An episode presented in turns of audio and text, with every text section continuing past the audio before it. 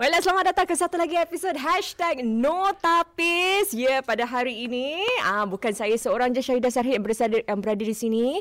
Uh, co-host saya hari ini seorang yang teman baru. Bukan teman baru sangat pun. Tapi ini koresponden yang paling senior kat sini. Eh, bukan paling senior dari segi pengalaman kerja lah. Oh, eh. pengalaman uh, kerja. Baik, baik, baik. baik. Hati-hati. Sila perkenalkan diri anda. Nama saya Norman Sawi dan hari ini sebenarnya saya dah cuba untuk menggantikan Syahidah untuk jangka panjang sebenarnya. Amboi, ha, nak betul. take over my job ha, betul, eh. Betul, betul. Okey, bersama kita pada hari ini ialah Still Parlimen Kanan Ehwal Dalam Negeri Merangkap Kesihatan Encik Amrin Amin. Selamat datang Encik Amrin. Terima kasih. Apa khabar Syida? Apa khabar? Khabar baik. Sihat? Alhamdulillah. Adik kita jarak jauh juga eh. Kita pun ada social distancing kat sini. betul, betul. Kita cuba. Kita cubalah. Kita cuba amalkan social distancing. Ah, ah betul.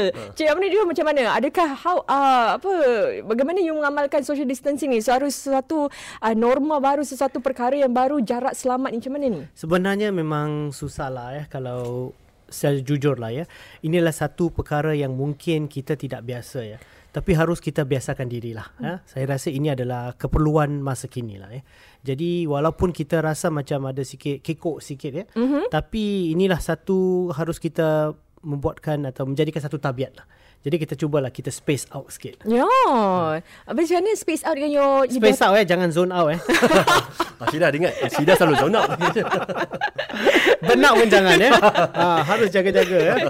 Macam mana anak you? Anak you yang Anak ya. Uh, ya. Girl eh. Dah berusia dah berapa, berapa tahun dia? Berapa About bulan? one and a half years. Oh. Jadi sekarang event banyak yang uh, cancel kan. Mm-hmm. jadi saya juga ada sedikit masa lah di rumah dapat jumpa dia. Mm-hmm. uh, jadi cair lah apabila dia panggil daddy. Oh, uh, itulah kan. Yelah daddy's girl uh, eh. Daddy's girl lah uh, ya. uh. Saya pun cair terus lemah lah ini belum minta beli mainan lagi. Oh, oh dia ada pandai berkata-kata nak beli mainan oh, semua. Oh, dia pandai lagu Let It Go, Let It Go. Oh, I wonder siapa yang ajar dia. Mungkin bakat dari ibunya ke apa Oh, bakat dari ibunya eh. Betul, betul, betul. Dan macam mana kalau adakah you letakkan your anak dekat uh, childcare ke macam belum mana? lagi. Dia baru oh, one and half years old. Jadi kita jaga di rumah lah. Ha? Hmm.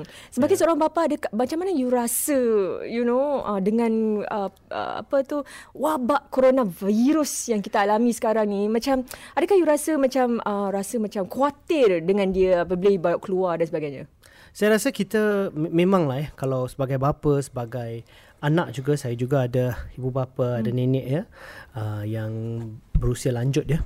Jadi ada kita rasa khawatir mm-hmm. tapi saya rasa kita juga harus yakin mm. tentang uh, sistem-sistem yang ada dan juga kita harus kenal pastilah yang kita cuba sedaya upaya kita mengambil langkah-langkah seperti uh, social distancing ya menjaga uh, personal hygiene dan sebagainya um, dan insyaallah lah kita dapat mengelakkan daripada perkara-perkara yang tidak kita ingini ya. Mm. Jadi kita tak usah masa Tak usah eh. Hmm bagus. Betul lah. Tak mm. usah mm. rasa macam kita ni putus asa, mm. hendak terus give up life lah. Saya rasa right. kita harus um, apa tu orang kata berani mm. menghadapi cabaran mm. sekarang ini ya.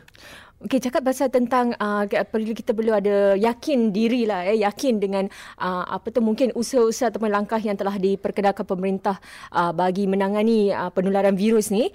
Uh, saya terbaca baru-baru ini dekat you punya Facebook, social media tentang uh, apa tu apabila you pergi ke pasar raya dan seseorang telah you telah menghampiri seseorang yang uh, memborong eh banyak makanan dan barangan keperluan dapur Kemudian apa tu uh, respon yang diberikan tu macam betul punya how do you say eh? Kasar. Kasar. kasar sampai none Atau of orang kata kurang ajar eh. Oh, oh kurang ajar pun boleh.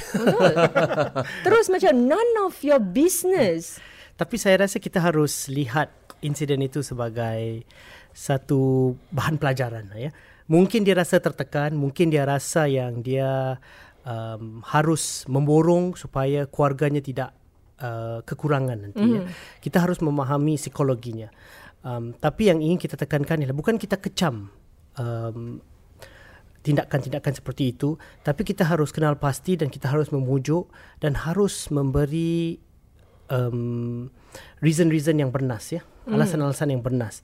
Dan yang pentingnya ialah kita harus tekankan yang apabila kita bertindak sedemikian, sebenarnya ia adalah bisnes kita semualah. Mm. Kerana jika dia membuat tindakan seperti itu ia akan menjejas kita semua ya kerana walaupun kita ada simpanan national stockpile tidak mungkin stockpile itu akan mencukupi jika semua kalau setiap rumah itu ada nak buatkan bekalan seperti minimart tu Mm-mm. macam mana ni ya? betul tak cukup lah kan ha. jadi kita harus uh, bertimbang rasa dan harus um, keep calm lah eh. kalau kita kancong ni susah lah kan kalau mm. kita dah gopoh kapah kan betul nanti susah lah nanti jadi saya rasa di dalam saat-saat krisis ini kita dapat melihat ya um, karakter sebenar seseorang itu bagaimana kita dapat um, memujuk mereka supaya mereka sedar tentang um, consequences ya atau tindak balas mm-hmm. uh, tindakan mereka itu atau perbuatan mereka itu supaya mereka dapat mungkin bertukar dan kita lihat sebenarnya semakin ramai yang bertukar uh, behavior mereka ya. Mm. Pertama kali apabila di announce dah uh, yang diumumkan Doscon Orange orang terus betul-betul borong mm. lagi-lagi teruk eh. Betul. Tapi mm. sekali kali ini ya berkurangan apabila pengumuman tentang uh, restricted movement order di Malaysia ada tapi tidak seleluasa seperti insiden pertama itu. Jadi kita lihat yang sedikit sebanyaklah ya um, apa yang kita telah uh, terangkan um, ada yang mendengar dan ada yang apa tu um, ambil iktibar lah. Hmm. Jadi memberi kesan kepada mereka lah eh ya. uh, menyusuli apa insiden pertama gelombang pertama panic buying tu. Hmm. Saya. Jadi kalau boleh saya tanya macam mana nak minta orang suruh im- imbangi eh keperluan dia keperluan dia untuk jaga kepentingan keluarga dan juga untuk menjadi socially responsible untuk menjaga kepentingan masyarakat. Macam mana nak cari keseimbangan itu? Saya rasa ia terpulang kepada individu ya. Um, ini adalah satu um, human nature lah ya. Um, untuk fikir untuk diri sendiri. Tapi kita juga harus memberi mereka uh, satu penjelasan lah yang untuk berfikir untuk diri sendiri uh, untuk memastikan yang kebajikan diri itu dapat di uh, uh, jamin kita juga harus berfikir tentang kawasan keselilingan kita tentang jiran-jiran kita ya bagaimana mm-hmm. mereka bertindak jadi kita tidak boleh hidup seperti kita ini macam an island gitulah atau uh, berbual world gitulah eh. mm. kita tak fikir semua tentang orang semua tak peduli uh-huh. saya rasa dalam krisis ini kita melihat ya um, telah menunjukkan yang sebenarnya apabila kita bersatu, apabila kita bersama, apabila kita tolong antara satu sama lain, itulah yang sebenarnya membuat kita lebih kuat, uh, lebih um, berkesan ya untuk mengatasi masalah ini. Agak-agaknya kenapa orang panic buying eh, pada pada Pak Encik Amrin? Banyak sebenarnya sebabnya. Hmm. Uh, ada yang mungkin kurang percaya ya. Uh, ada yang juga um, orang kata pentingkan diri sendirilah, selfish mm-hmm. ya. Mm-hmm. Uh, ada yang ikut orang kata herd mentality lah pasal awak beli saya pun kena beli. Oh. Kan? Uh, betul. Jadi, betul. Ya. Lah tengok orang semua orang beli eh eh, eh uh, maybe betul dah lepas tu kat rumah ibu telefon eh kau balik jangan lupa beli beras. Padahal uh. tak tak perlu sebenarnya ada tapi macam dah terasa macam sebab dengan adanya lagi social media ni dengan WhatsApp yang sedang sen, senang uh, menular gambar-gambar begini membuat seseorang tu daripada daripada rasa tak tak kuatir jadi kuatir. Ya, itulah saya rasa harus kita memberi keyakinan kepada masyarakat ya supaya kita dapat um, sama-sama uh, menegur secara sopan dan kita melihat ya ini sebenarnya ialah untuk kebajikan untuk kita bersama ya uh, ada cukup supply-nya uh, bekalannya terjamin mm-hmm. jadi relax lah relax. relax. Saya ingat saya punya jiran, mm-hmm. saya nampak dalam lift. Dia dah beli beras 2 3 2 3 goni. Mm-hmm. Lepas tu dia beli sayur. Saya saya tanya dia, sayur ni dah banyak-banyak berkilo-kilo, mana boleh simpan lama-lama? Ah. Dia tak apa, kalau beli saya boleh makan. Then tak lucu lah pada saya pada saat tu kelakar sikit lah. Tapi dia, dia dah beli apa? Ni, dia beli sawi eh? Sawi? Eh tak. Okay lah, satu kosong lah. eh, tak yang mana eh, gurau eh. Ah, no problem. Ah, it, sawi tu bapa, bapa saya tak kuih. Mana ya? Ah, okay. okay. Tak apa, saya simpan. Betul, betul. ya, yeah, I mean this one lah, disposable goods lah eh, yang macam mudah, apa tu? Mudah rosak. Mudah rosak eh, dalam beberapa hari kalau tidak dimakan dan sebagainya. Tapi rasanya mungkin mereka lebih yakin lah kalau benda tu ada di depan mata daripada mereka tidak dapat mendapat uh, apa tu barang-barang keperluan tu. Betul ini mungkin satu tindakan yang kurang rasional lah ya. Mereka hanya mahu ada bekalan itu, mereka tidak fikir tentang the expiry date ke apa-apa ke. Mereka nak asal janji ada lah. Siapa tahu kan kalau kemungkinan ada macam perkara yang lebih buruk berlaku jadi mereka rasa macam ada security blanket lah. Ya. Mm. Uh, saya rasa itulah satu perkara yang harus kita tangani lah. Okey, uh, kita nak beralih pula kepada uh, langkah-langkah yang telah diambil tetapi uh, yang juga menjejas uh, masyarakat Melayu Islam kita. Uh, antaranya ialah uh, seperti yang kita maklum eh uh, I think uh, apa tentang penutupan masjid. Uh, baru-baru ini dikatakan tentang penutupan masjid selama dua minggu pada awalnya. Kemudian kita telah dengar pula uh, bahawa penutupan masjid ni mungkin akan berlanjutan dan tidak tahu bila dia akan dibuka semula. Macam mana pandangan uh, Encik Amrin? Pertama ialah ini adalah satu uh, keputusan yang amat berat ya. Kerana saya rasa pertama kali dalam sejarah Singapura ini kita menutup masjid sebegitu lama ya. Uh, saya rasa sebenarnya sebagai individu rasa sedih lah ya. Sayu apabila kita lalu di masjid dia nampak uh, macam kosong eh.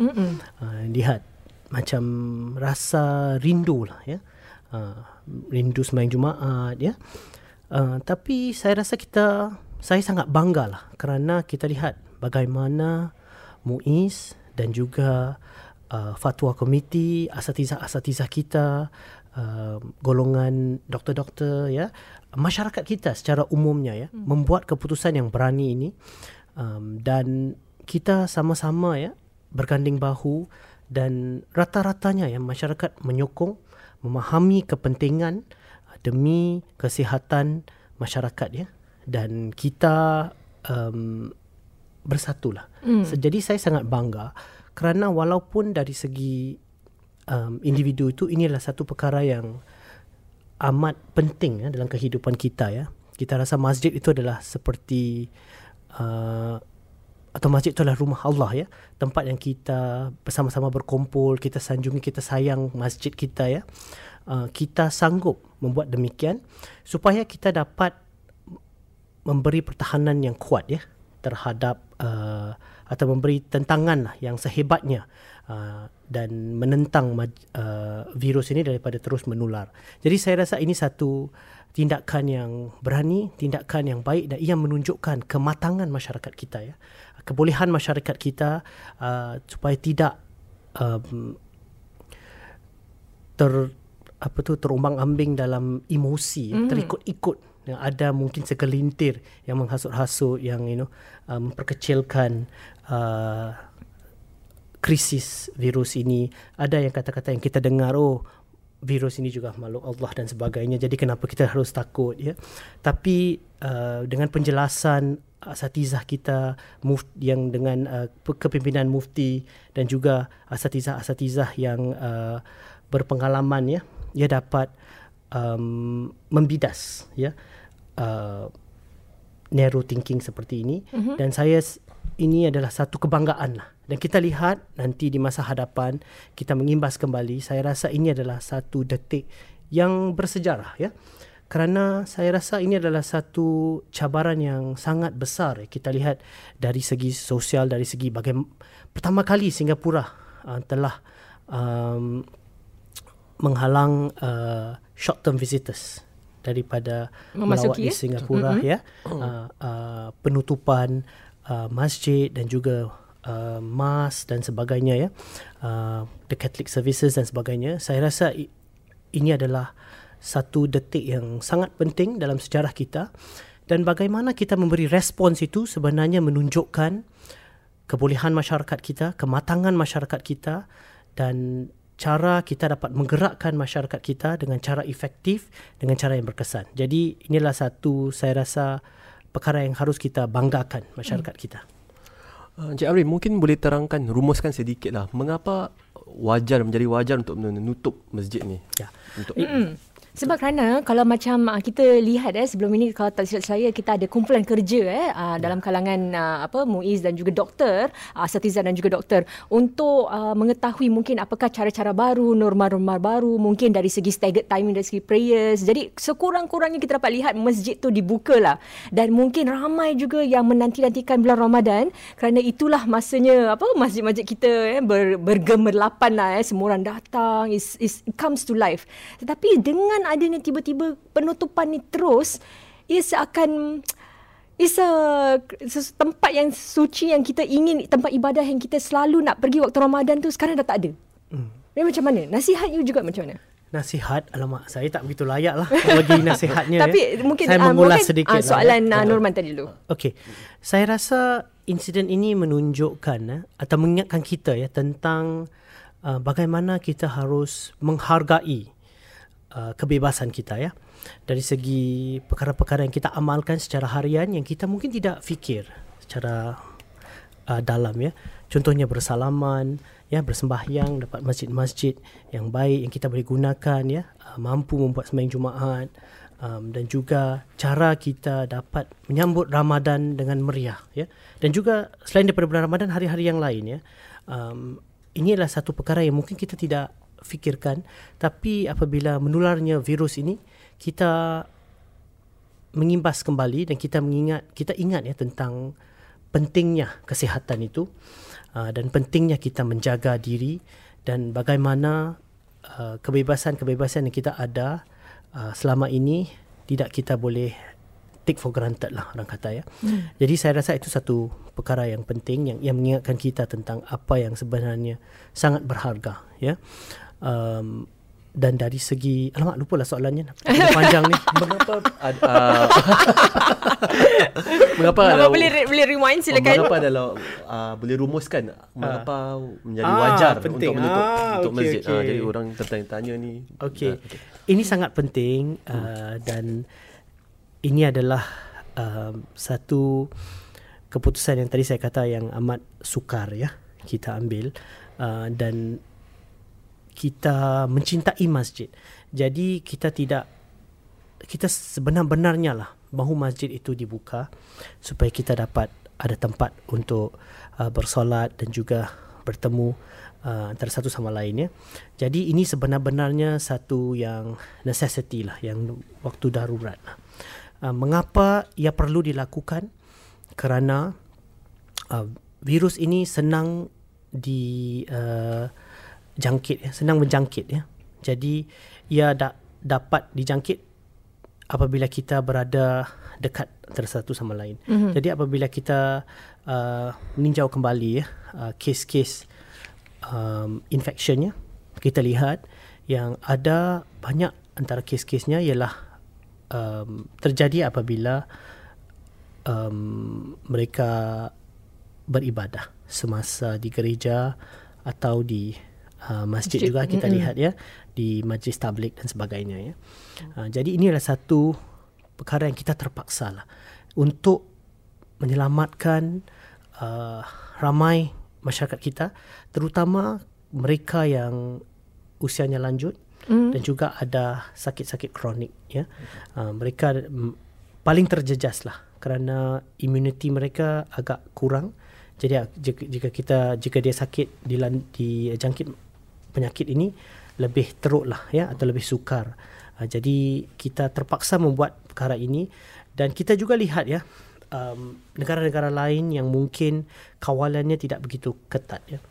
Kita lihat sebenarnya ia telah menjejas masyarakat dan antaranya ialah uh, ia telah membebankan sistem medical mm-hmm. ya. Um, kerana uh, tempat di ICU itu terhad um, eh? Terhad ya. Jadi jika semakin ramai yang sakit tak ada tempat. Jadi kita lihat contohnya di Itali ya. Uh, bagaimana uh, healthcare worker itu rasa sangat tertekan. Mm-mm. sampai tak tahu nak pilih mana satu Betul. nak selamatkan.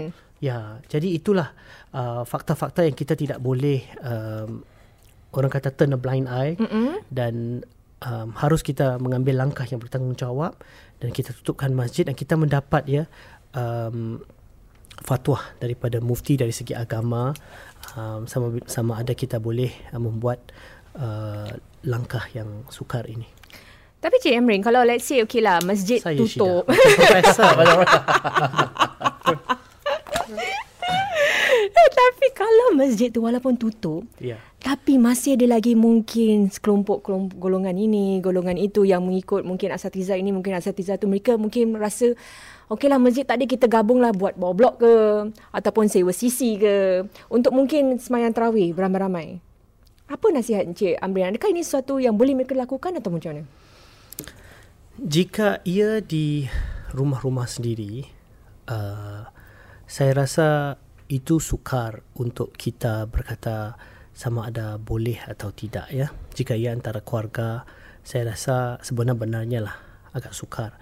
Tapi jika kita benar-benar uh, pentingkan kesihatan keluarga, kita benar-benar uh, mahu uh, atau memberi kepentingan ya kepada kebajikan ya kita uh, cuba mematuhi lah uh, uh, peringatan-peringatan uh, dan kita mengelakkan daripada ada uh, perkumpulan yang besar-besar uh, dan kita jika perlunya mengada uh, penghimpunan seperti itu kita pastikan yang semua sihat dan yang tidak sihat itu um, jangan datanglah ya. Uh, saya rasa ini adalah satu rayuan.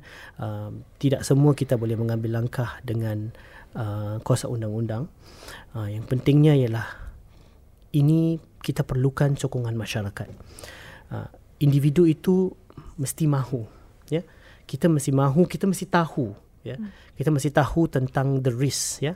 Uh, dan apa dan, dan jika kita tidak ambil langkah-langkah yang sewajarnya, kita akan mendatangkan sebenarnya wabak kepada keluarga dan bukan sahaja kepada keluarga sebenarnya kepada masyarakat ya uh, kerana kalau kita menjangkit orang menjangkit keluarga lepas tu menjangkit uh, kepada masyarakat kepada jiran dan sebagainya nanti orang kata ini orang apa ni?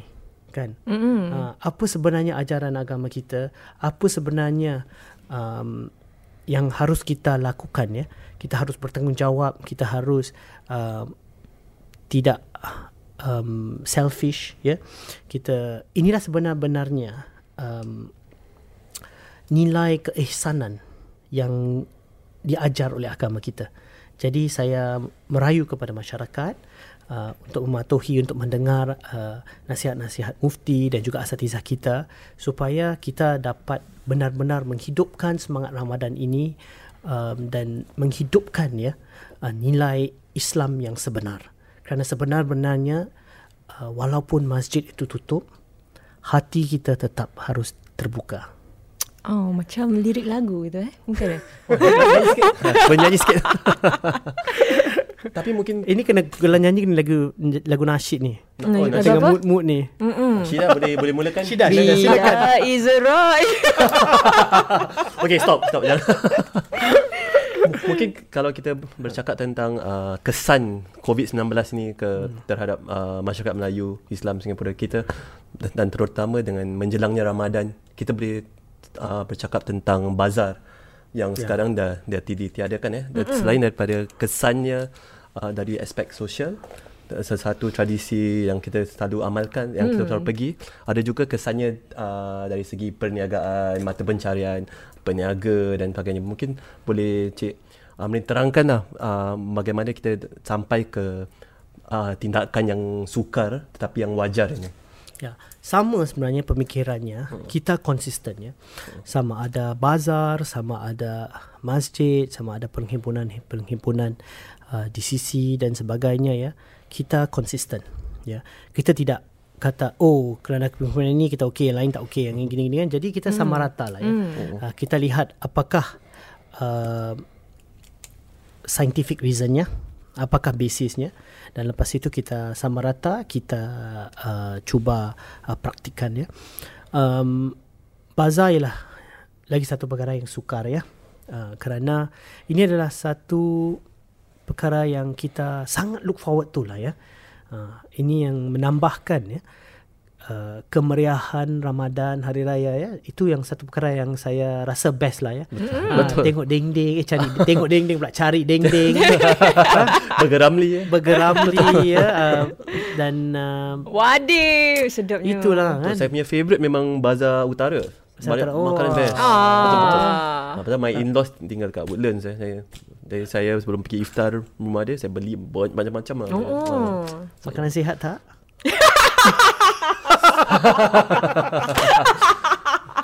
Soalan ni eh. Jadi ini adalah Ya, satu yang bazar yang tak ada tu macam satu kehilangan lah Jabrin. Betul. Ya. Macam kita rasa macam satu yang agak janggal. Hmm. Ya. Uh, jadi saya rasa ini yang seorang kata new normal lah, bukan new normal ya. ha, new normal ya. Kita harus sesuaikan diri ya. Um, dan uh, orang kata ini betul-betul terpaksa lah ya. Kalau sebenar-benarnya siapa yang tak mau kan? Hmm. Dan juga uh, tempat-tempat di mana kita dapat membeli baju kurung dan sebagainya ya. Dan juga dengar uh, orang jual-jual uh, pantun-pantun apabila Hmm, di jual beli kedai-kedai bantal, betul. Betul kan? Hmm, dah tak ada lagi. Ha. Mana dan ini juga pastinya akan menjejas eh uh, selal, uh, apa beberapa yes. pegerai dan juga yeah. penjual dan uh, mereka dapati uh, mungkin ini uh, apa COVID-19 ni bukan saja menjejas telah menjejas mereka uh, Ramadan ialah bazar tempat yang di they also look forward to untuk dapat I think that's the most that they can get Ya. for the whole year sekarang dah tak ada macam ada yang juga sekarang kehilangan kerja Betul. bagaimana uh, apa tu pihak pemerintah mungkin uh, dapat mengatasi ataupun dapat memberi rangsangan kepada golongan-golongan ini Okey. Dari segi ekonomi ya, uh, dia akan menjejas masyarakat kita ya. Um, dari masyarakat saya uh, tidak terhadkan kepada masyarakat Melayu tapi secara umumnya ya. Kita lihat ekonomi um, sudah terjejas juga ya. Uh, contohnya kita lihat saja uh, di airport Mm-mm. ya uh, the kapal terbang ya mm-hmm. ya kita lihat juga uh, pekerja-pekerja di hotel di uh, kedai-kedai makan dan mm-hmm. sebagainya ya uh, sangat terjejas uh, dan kita lihat juga Uh, contoh yang diberi tadi tentang perniagaan di bazar uh, tentu sekali ya saya telah berbual dengan beberapa ramai uh, tokoh-tokoh kita ya yang sudah ada stok oh untuk um, mau Menjual. menjual untuk hari Macam mana? raya ya. Hmm. Uh, jadi mereka harus uh, ubah suai lah. Uh, pendekatan mereka ya harus pergi online ya. Hmm. Uh, ini saya rasa adalah satu ujian ya untuk masyarakat kita bagaimana kita boleh uh, menggunakan uh, teknologi baru dan bagaimana kita boleh uh, fleksibel ya uh, untuk uh, meraih manfaat yang ada ya. Hmm. Uh, jadi itu adalah uh, satu perkara yang harus kita uh, cubalah ya uh, di mana kita dapat ubah suai diri kita itu. Tapi uh, saya sedihlah apabila mendengar ya ada yang uh, kehilangan pekerjaan ya. Uh, taksi taksi uh, abang-abang taksi yang tidak dapat pelanggan hmm. dan sebagainya ya. Jadi uh, pemerintah akan cuba menolong ya. Uh, kita akan uh, cuba uh, adakan package-package yang akan diumumkan yang telah diumumkan uh, semasa belanjawan dan juga akan uh, diketengahkan lebih lanjut lagi. Mm-hmm. Uh, bukan hanya uh, kepada pekerja-pekerja tapi kita juga lihat ya dengan tutupnya masjid ya. Asatiza-asatiza kita yang mengajar di masjid ya, mm-hmm. ada kelas-kelas dan sebagainya. Mereka juga terjejas ya. Uh, jadi uh, ini adalah uh, satu panggilan lah kepada semua supaya sabar dan uh, pemerintah akan cuba. Tapi kita juga harus sama-sama ya uh, fikirkan bagaimana kita dapat ubah suai pendekatan kita itu supaya kita dapat um, um, terus uh, mempertahankan ya atau terus mendapat pendapatan yang uh, uh, mencukupilah untuk keluarga ya. Hmm. Message Encik Amrin pula bagaimana untuk uh, golongan sedemikian. Selain daripada keep calm, tapi kadang-kadang pun uh, you know ada banyak yang kena perlu bayar, bil tetap akan datang juga kan. Uh, jadi macam mana mereka da- akan dapat terus menampung uh, perbelanjaan keluarga terutama dalam zaman uh, masa-masa sukar ni? Okey. Uh, message saya ialah jangan putus asa uh, dan kerana kita terjejaslah kita harus sama-sama um, berganding bahu ya untuk melawan uh, penularan virus ini supaya cepat uh, kita uh, apa tu uh, ada pertahanan ya uh, dan juga kita kurangkan uh, the spread jadi masyarakat tidak terlalu terjejas supaya kita dapat kembali pulih seperti biasa. Jadi itulah mesej saya uh, dan juga pemerintah akan mengadakan program-program uh, memberi pertolongan kepada mereka yang memerlukan. Tetapi secara jujur saya uh, ingin ketengahkan ya, pem- pertolongan pemerintah itu sahaja tidak akan mencukupi ya. Uh, ia tidak akan menyelesaikan semua masalah ya uh, harus juga kita secara individu cuba mengubah uh, pendekatan supaya kita dapat ride the wave together dan juga menggunakan ya uh, masa ini untuk memperkasakan diri ya untuk mempertingkatkan kemahiran supaya apabila ekonomi itu pulih kita dapat terus terus uh, berlari dengan ligat ya mm. uh, dapat mengejar uh, peluang-peluang yang ada dan dapat meraih manfaat-manfaat yang ada kerana saya yakin mm. saya pasti ya um, jangka masa panjang um, masa depan di Singapura masih sangat cerah kita lihat saja cara kita masyarakat kita pemerintah uh, masyarakat Singapura ya menangani masalah ini atau cabaran ini mm-hmm. kita telah mendapat pengiktirafan antarabangsa ya dan ia telah menunjukkan uh, yang kita sebenar-benarnya adalah uh, satu negara satu ekonomi yang boleh dipercayai yang tidak sembunyi-sembunyi yang jujur kepada semua ya tentang uh, cabaran yang dia ada tentang uh, langkah-langkah yang boleh kita ambil. Dan kita tidak orang kata terlalu reaktif ya. Kita berfikir secara masak-masak tentang langkah-langkah yang perlu kita ambil ya. Dan kita uh, memberi pertolongan kepada mereka yang memerlukan. Dan kita menggunakan masa ini supaya kita dapat memperkasakan diri. Kita adalah satu masyarakat yang fleksibel di mana kita boleh cepat ya uh, berubah supaya kita dapat terus uh, relevan. Mm. Mungkin uh, boleh macam tadi Encik Amrin cakap tentang pengiktirafan dari Badan Dunia. Ya. Uh, sebagai contoh WHO dah dah mengiktiraf cara Singapura pemerintahnya rakyatnya uh, reaksi kita terhadap uh, COVID-19.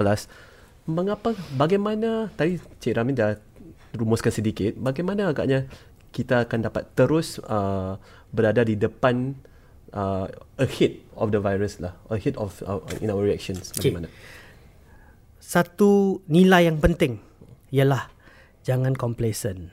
Hmm. Jangan kita orang kata uh, besar kepala ya. Dengar kepujian-kepujian ini lepas tu kita oh ya ya okey okey we are doing well. Kerana sebenarnya virus ini uh, fast evolving lah. Banyak perubahan ya. Uh, harus kita always on our toes, harus kita sentiasa uh, meneliti, uh, harus kita um, berani berubah pendekatan kita, polisi kita dan kita telah membuat itu hari demi hari ya. Mm. Contohnya kita lihat saja masjid ya. Pertama kita kata kita tutup lima hari. Tapi apabila kita fikir, kita mendengar uh, uh, dari pakar-pakar, kita melihat situasi uh, di mana virus ini telah menular uh, di Malaysia dan di Brunei ya kita lihat cara masyarakat kita bertindak kita tukar kepada dua minggu untuk uh, membuat satu uh, atau untuk melengkapkan one uh, tempo transmission tu, eh? cycle ya tempo mm. inkubasi itu dan lepas tu uh, kita memantau lagi mm. dan kita lihat okey situasinya semakin uh, genting kita lihat ya semakin ramai yang dah sudah pulang imported cases dan sebagainya jadi kita terpaksa kita juga lihat ya negara-negara lain yang terpaksa juga ya untuk membuat demikian jadi kita uh, lebih yakin jadi kita membuat demikian dan ini adalah satu cara di mana kita tidak statik ya. Kita berfikir secara meluas, uh, kita don't close off any options, tapi kita tidak seolah-olah uh, copy-copy aja meniru saja ya. Mm. Kita sesuaikan langkah-langkah uh, mengikut data, mengikut keperluan masyarakat kita uh, dan kita uh, sesuaikan ya uh, polisi-polisi ini atau dasar-dasar ini atau langkah-langkah ini supaya ia berkesan dan setakat ini ya um, keputusannya baik ya. Kita lihat uh, cara kita menangani masalah ini uh, adalah satu perkara yang kita boleh banggakan bersama ya. Dan ini bukan hanya um, um, kerja pemerintah ini sebenarnya masyarakat Singapura ya. Warga Singapura yang memahami yang menyokong yang memberi uh, pemerintah kebolehan keberanian ya mandat untuk terus uh, uh, lebih untuk terus mengambil langkah-langkah yang berkesan mm-hmm. supaya kita dapat mengekang penularan ini. Betul. Saya tertarik eh uh, kerana baru-baru ini kalau tak uh, silap saya Perdana Menteri Lee Hsien Loong telah uh, mengadakan satu wawancara melalui Skype dengan uh, seorang wartawan daripada Australia dan uh, ungkapan yang beliau gunakan ialah it's not that the tides have changed but we have put up our dikes. Jadi maksudnya tu apa tu kita telah berada di hadapan kita telah melakukan segalanya untuk memastikan uh, apa langkah-langkah setiap langkah-langkah pencegahan tu telah pun diambil untuk uh, mengekanglah penularan ni. Tapi juga uh, apa tu yang uh, seperti yang Cik Amrin katakan ia um, yang paling terjejas di barisan hadapan adalah pekerja-pekerja jagaan kesihatan kita you have met some of them. Macam mana proses dia? I, I nak tahu proses tentang contact tracing tu. Mm. Sebab is very labour intensive. Nak kena yeah. call macam-macam orang dan you bertemu dengan uh, mereka yang telah menelpon macam-macam orang ni. Eh, saya angkat telefon. Oh, you pun juga? Oh. saya angkat telefon juga. Eh. Uh, saya juga uh. menelpon beberapa orang ya. Uh, beberapa minggu dahulu tu. Ada yang degil tak? Um, tak adalah rata-ratanya uh, ramai yang uh, faham ya hmm. tapi ada yang um, juga um, suspicious sikit lah. Kerana kita juga agak efektif ya. Kita cakap jangan don't believe in scammers ya. Oh. Uh, jadi ada yang fikir uh, bagaimana saya tahu awak dari MOH. Yes. Uh, jadi, then how? Ya, then how? Ha, jadi adalah ni tak boleh bilang. Oh, ada. ada. adalah oh, kita punya. Fikir macam code coding eh. Ya. Oh, verifikasi ada Nanti saya telefon awak ya. Nanti kalau contact tracer telefon awak, awak jangan letak telefon eh. Oh, eh, uh. tapi ada orang yang tak tak tak telefon macam itu, ada. Uh, Diorang tak letak telefon tapi mereka bertanya lah ah, bagaimana okay. uh, saya dapat tahu bagaimana saya boleh pastikan yang awak ini daripada Kementerian Kesihatan. Okey. Uh, ini saya rasa satu um, langkah yang baik Mm-mm. kerana um, ini menunjukkan ya yang mereka berwaspada, uh, mereka tidak berkongsi tentang uh, butiran-butiran peribadi mereka. Mm-hmm. Jadi ini satu perkara yang baik ya. Mm. Uh, kerana ia menunjukkan yang kesedaran itu ada ya. Mm. Jadi baguslah tabib. Bagus. well done ya. Satu hari tu berapa banyak orang tu kena telefon? Uh, ramailah. Hmm. Uh, Entahlah, saya pun tak terkira lah. Hmm. Okay, mungkin Cik Arin uh, kongsi sedikit lah apa yang Cik Arin... Ada uh, skrip dia lah, tapi sekarang oh, saya tak ingat. Eh. Ah, ada skrip dia. Macam Pasal roughly macam mana kita, you, you kita, have been identified okay, as gitu? Saya, ya. Oh. Kita akan cakap uh, pertama ialah... oh, ada, ada dramatic pause lah. Dramatic pause. Kita kena... kita kena... saya dari Kementerian Kesihatan. Hmm. Apa khabar awak? Ada baik? Gurau-gurau aja. Oh. Tapi sebenarnya kita bertanya khabar dan kita memberitahu mereka mm-hmm. yang um, kita menelpon mengenai satu kes. Ya, selalunya, selalu mereka tahulah. Kerana mungkin di tempat kerja mereka, mm. Ya, jadi mereka sudah tahu. Okay. Atau ada yang yang mungkin kurang pasti kalau di klinik ya. Jadi mm-hmm. kita cakap, oh awak di klinik semasa gini-gini ya, hari ini, hari ini. Jadi, you know, uh, saya ingin beritahu yang uh, ada satu kes jadi kalau awak tidak sihat mungkin you know uh, awak boleh memberitahu mm. uh, dan juga mungkin awak pergi uh, stay at home notice ke dan sebagainya duduk di rumah ya memantau oh. secara lebih terperinci lagi. Jadi okay. itulah uh, adalah skripnya lah. Tak boleh bilang sangat lah. Eh, nanti eh. awak tunggu telefon nanti. awak dah download app tak? Ada dah ada. Ha, ada eh. Uh, nanti kita chat together. Boleh. Tapi tapi dia orang tak ada macam rasa macam takut macam was macam eh what am, am, am I am I suspected case am, am I one of them am I one of them? Ya, ada tak macam? Tentunya lah ada hmm. yang khawatir ya macam Uh, macam kena panggil principal dulu kita pun oh, agak, agak seram sikit lah. oh, walaupun kita tak buat salah. Betul. Uh, atau dulu paling paling saya ingat sekali kalau surat ping datang ya itu kena panggil dentist kan. Oh. uh, itulah selalu saya punya lutut longgar sikit oh ya. you pun takut jumpa uh, dentist eh? saya takut sekali takut. Oh. Gigi kena cabut dah. Uh-uh. Doktor cakap gula-gula. Betul betul. Ah, saya saya tak pernah Tak takut? dapat all these things lah. Oh, Ah, okay. tak pernah pergi dentist ke? Gigi dia gigi dia straight je. Ah, i- ini semua Gigi palsu. betul lah. Gigi palsu. Gigi eh. palsu, eh. Ah. Tapi macam mana uh, apa tu uh, apa tu keadaan uh, apa tu uh, para pekerja barisan pertama kita. Ya. How are they coping? Saya tabib lah ya. Uh, kebolehan mereka ya. Uh, profesionalisme mereka ya. Uh, semangat juang mereka saya rasa sangat saya kagumi lah. Uh, mereka rasa yang mereka di uh, barisan hadapan dan mereka menyumbang kepada kepada uh, Singapura ya. Saya rasa ini yang mendorong mereka untuk terus bekerja.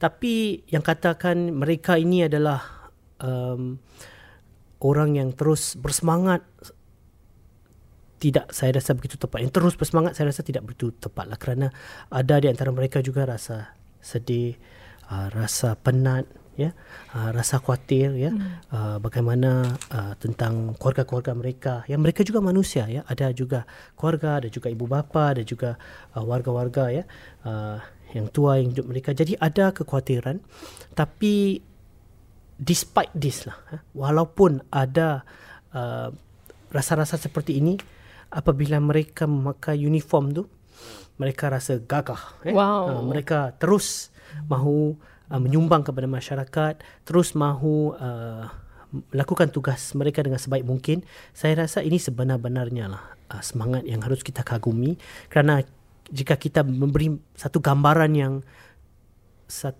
mereka sebagai satu pasukan yang invisible yang tak ada perasaan itu saya rasa is very wrong kerana mereka adalah di antara kita yang mereka mendengar uh, baru-baru ini kita mendengar mereka mendengar ya bagaimana uh, segelintir masyarakat kita ya uh, seolah-olah mengetepikan mereka ya uh, seolah-olah mau uh, yang kata mereka ni kotor lah ya tidak mau naik lift dengan mereka lah. Memulaukan mereka. Betul ya, saya rasa itu semangat yang it, itu satu um, perbuatan yang sangat memalukan ya.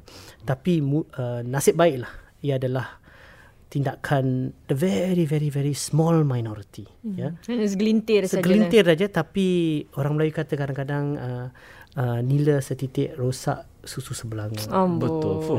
Fa, fuh, power dengan free verses sama. Di bulan puasa nanti kena datang lagi lah. Tapi kalau Encik Amrin boleh kongsi apakah antara perkongsian uh, apa tu mungkin jururawat ke ataupun mereka yang bekerja dalam uh, sektor perubatan ni kepada you uh, Okey. apa boleh? Uh, kita telah dengar banyak tentang uh, jururawat ya uh, mereka yang bekerja di hospital ya uh, memang apa yang mereka lakukan betul-betul top eh? hmm. first rate tapi saya ingin ketengahkan satu kumpulan ya yang mungkin kita tidak uh, memberi sorakan ya uh, the private ambulance drivers Oh, okay. Ah, yang sibuk ya memandu. Hmm. Ah, yang sibuk memandu ke, uh, suspect case ya kepada NCID, kepada hospital-hospital ya. Uh, jika mereka mendengar podcast ini, terima kasih ya. Uh, saya harap awak teruskan uh, kan kita nak jumpa pun kadang-kadang tak ada masa ya. Kerana awak sentiasa uh, memandu dan sebagainya. Jadi kalau kita nak organize makan-makan ke hari tu saya pergi ke NCID nak berjumpa pun tidak dapat berjumpa ramai antara mereka kerana mereka sibuk ya di sekeliling Singapura menghantar pergi ke klinik-klinik dan sebagainya. Dan ada juga yang yang telah menulis kepada saya yang uh, berkata yang you know uh, oh uh, ramai kata yang jururawat ini adalah wira. Ya memang. Tapi kita juga menyumbang ya. Uh, jangan lupa ya. Dan saya ingin memberi satu assurance lah. Yang kita tidak lupa kita menyang uh, sanjung ya. Betul. Uh, ketabahan mereka dan mereka betul-betul at risk ya kerana mereka meet face to face with uh, orang-orang yang suspect case ini atau confirm case ini mm-hmm. ya uh, dan mereka drive dalam kereta dalam dalam uh, bukan kereta dalam uh, ambulance mereka ya Dengan peralatan baju semua Betul. PPE semua. panas tau oh. ah, panas dan lepas tu uh, dah lepas hantar mm-hmm. dia orang kena cuci Cuci apa? Cuci vent tu semua, ambulans tu. Oh. Bukan luar aja dah, dah, dah dalam tau. Oh, ah, dia okay. kena disinfect. Jadi kerja betul-betul kerja keras lah ya. Jadi After every case kena cuci. every case. Oh, wow. Because kalau kita tak cuci every case, kalau itu suspect case, Eh kalau itu confirm case lepas tu the next one is confirm case macam mana? Hmm. Eh, kalau sorry, terbalik satu, pula. satu kalau satu confirm, confirm. case dan lepas tu dia dah duduk dan lepas tu seterusnya ialah uh, Suspect suspect, je. case tak, tak apa-apa terus dia jangkit pula Oh, kalau oh, dia naik ambulans tu oh, kalau ambulans tu tak dibersihkan eh. Jadi kebersihan tu harus dijaga dengan rapi ya. Jadi saya benar-benar tabib tapi ini tidak memperkecilkan ya sumbangan jururawat yang mereka di uh, barisan hadapan. Yes, mereka sememangnya lah best top notch tapi saya juga ingin memberi penghargaannya kepada private ambulance driver. Keep it up guys. Wow, private ambulance drivers ah kita selalu uh, terlupa eh mungkin yes. uh, kerana mereka tapi mereka lah yang orang pertama yang mengambil uh, kes-kes suspek ni Betul. untuk dibawakan terus kepada ke hospital. Sorry menamai sikit lah. Silakan. Normal ada apa-apa yang you nak ingin kongsikan? Sebenarnya dia sabur saya tu. Ah. Ah, dah kena sabur tapi mungkin Cik Amrin dah banyak berkongsi tentang uh, banyak perkara memberikan kita kita gambaran yang lebih jelas lah tentang keadaan uh, uh, COVID-19 di sini dan bagaimana Singapura dan rakyatnya uh, ber uh, uh, memberi tindakan lah, memberi reaksi. Mungkin uh, untuk mengakhiri sesi ini Cik Amrin boleh Eh dah habis. Alamak. Dah habis. Ada Kita nak- dah syok-syok berbual. Eh, nak, nak lagi Oh, ke? Eh, silakan kalau nak kalau nak cakap lagi. apa lagi? You, eh, one thing, apa nak, nak tanya, Saya. kerana ke, ke, apa ni tindakan-tindakan yang dia ambil ni semua, semua dah very tough measures lah eh. Kita dah sekat apa? Kawalan Ah, apa? Ada border restriction. border ah, restriction. Kita dah apa tu jangan uh, average safe distancing jarak selamat dan uh, apa tu tu masjid macam-macam lagi kita semua dah buat. Adakah mungkin kalau apa wabak ni terus terus menerus yang seperti yang kita jangkakan ang hingga mungkin akhir tahun dan sebagainya apa lagi langkah-langkah yang lebih perketat lah yang akan lagi kita boleh jangkakan Dia bimbang dia nak pergi holiday sebenarnya. Dia nak China nak pergi holiday. Taklah. Betul. hmm. ha. kita tak boleh cakap habis lah ya. Tapi yang harus kita um, siapkan diri ialah ialah uh, mungkin virus ini mungkin agak lama lah ya. Hmm. Jadi harus kita sesuaikan, harus kita um, jaga um, mematuhi um, langkah-langkah yang mudah kita boleh lakukan secara individu seperti cuci tangan ya. Hmm. Uh, jangan pegang-pegang muka uh, dan juga jumpa ke doktor jumpa doktor kalau sakit ya. Dan uh, tidak uh, hadir majlis-majlis uh, perhimpunan jika kita tidak sihat ya. Saya rasa itu antara langkah-langkah yang mudah yang secara individu kita boleh lakukan dan juga kita kita bekerjasama lah ya. Uh, memberi sokongan saya rasa itu penting dan jika kita um, semua um, mengambil langkah yang kecil-kecil seperti ini saya rasa ia akan menyumbang kepada hasil yang baik dan insya-Allah lah kita dapat terus um, hidup seperti biasa. Hmm, Tidak insya-Allah. lama lagi. tapi itulah Jadi cakap awak pun boleh pergi holiday. Bukan saya je Saya rasa ramai tu nak keluar pergi holiday tu Nak tengah tunggu Jun holiday Kalau dah okey tak payah kita buat. Kita tak payah kira Ramadan, kita buat aja lah bazar ya. Oh, oh betul Saya sokong, meriah saya Ah, ya. Betul, betul, betul. Sorry tadi nak tambah Hurray, sikit ya. kerana, kerana you cakap apa jangan pergi ke perhimpunan ini juga ada apa uh, uh, memberi kesan kepada mereka yang ingin um, mendirikan rumah tangga, membuat apa tu majlis perkahwinan, Walimah, walimah. betul. Ah, kita lihat eh, baru-baru ini ialah memang uh, apa tu ada setengah uh, pengendali yang uh, menyewakan tempat telah uh, mula apa disinfeksi tempat-tempat mereka dan juga apa apa uh, bapa pengantin, mak pengantin semua sekarang ada safe Dah distancing. siap baju. Ah, lepas tu apa orang duduk jauh-jauh tapi kesian kita macam Hazira ni kita punya intern ni dah nak kahwin tau ni. Habis lepas tu kesian dia. Nanti macam mana nak kahwin tak ada orang datang ramai. Tapi bagus juga save money eh. Tapi kesian ini kerana mungkin um, yelah majlis kahwin ni sesuatu yang selalu apa ke, uh, masyarakat kita look forward tu lah kadang-kadang kan. So macam mana uh, apa nasihat uh, Encik Amrin berkenaan tu? Kalau kita, kalau benda ni berlanjutan sampai berapa bulan akan datang? Saya rasa ini adalah satu perkara yang sukar lah ya. Saya faham lah. Ini semua adalah langkah-langkah yang mungkin uh, kurang memuaskan. Ya, kerana siapalah tak mau majlis perkahwinan, majlis walimah yang meriah ya. Hmm. Ha, jadi apa-apa yang saya kata saya rasa tidak dapat akan mengubat ya um, rasa seperti kehilangan itulah ha? lagi-lagi kalau perkahwinan itu uh, only child kan Ya. uh, yang yang uh, ibu bapa atau pengantin sudah plan bertahun-tahun ya Oh. nak ini ya Betul. Uh, saya rasa ini sangat sangat sedih lah ya. Tapi ini bukan uh, perbuatan saya, ini bukan uh, ini adalah satu ujian lah yang kita harus tempuhi bersama dan uh, kita harus cuba hidup seperti biasa. Uh, jangan hilang semangat, jangan patah semangat.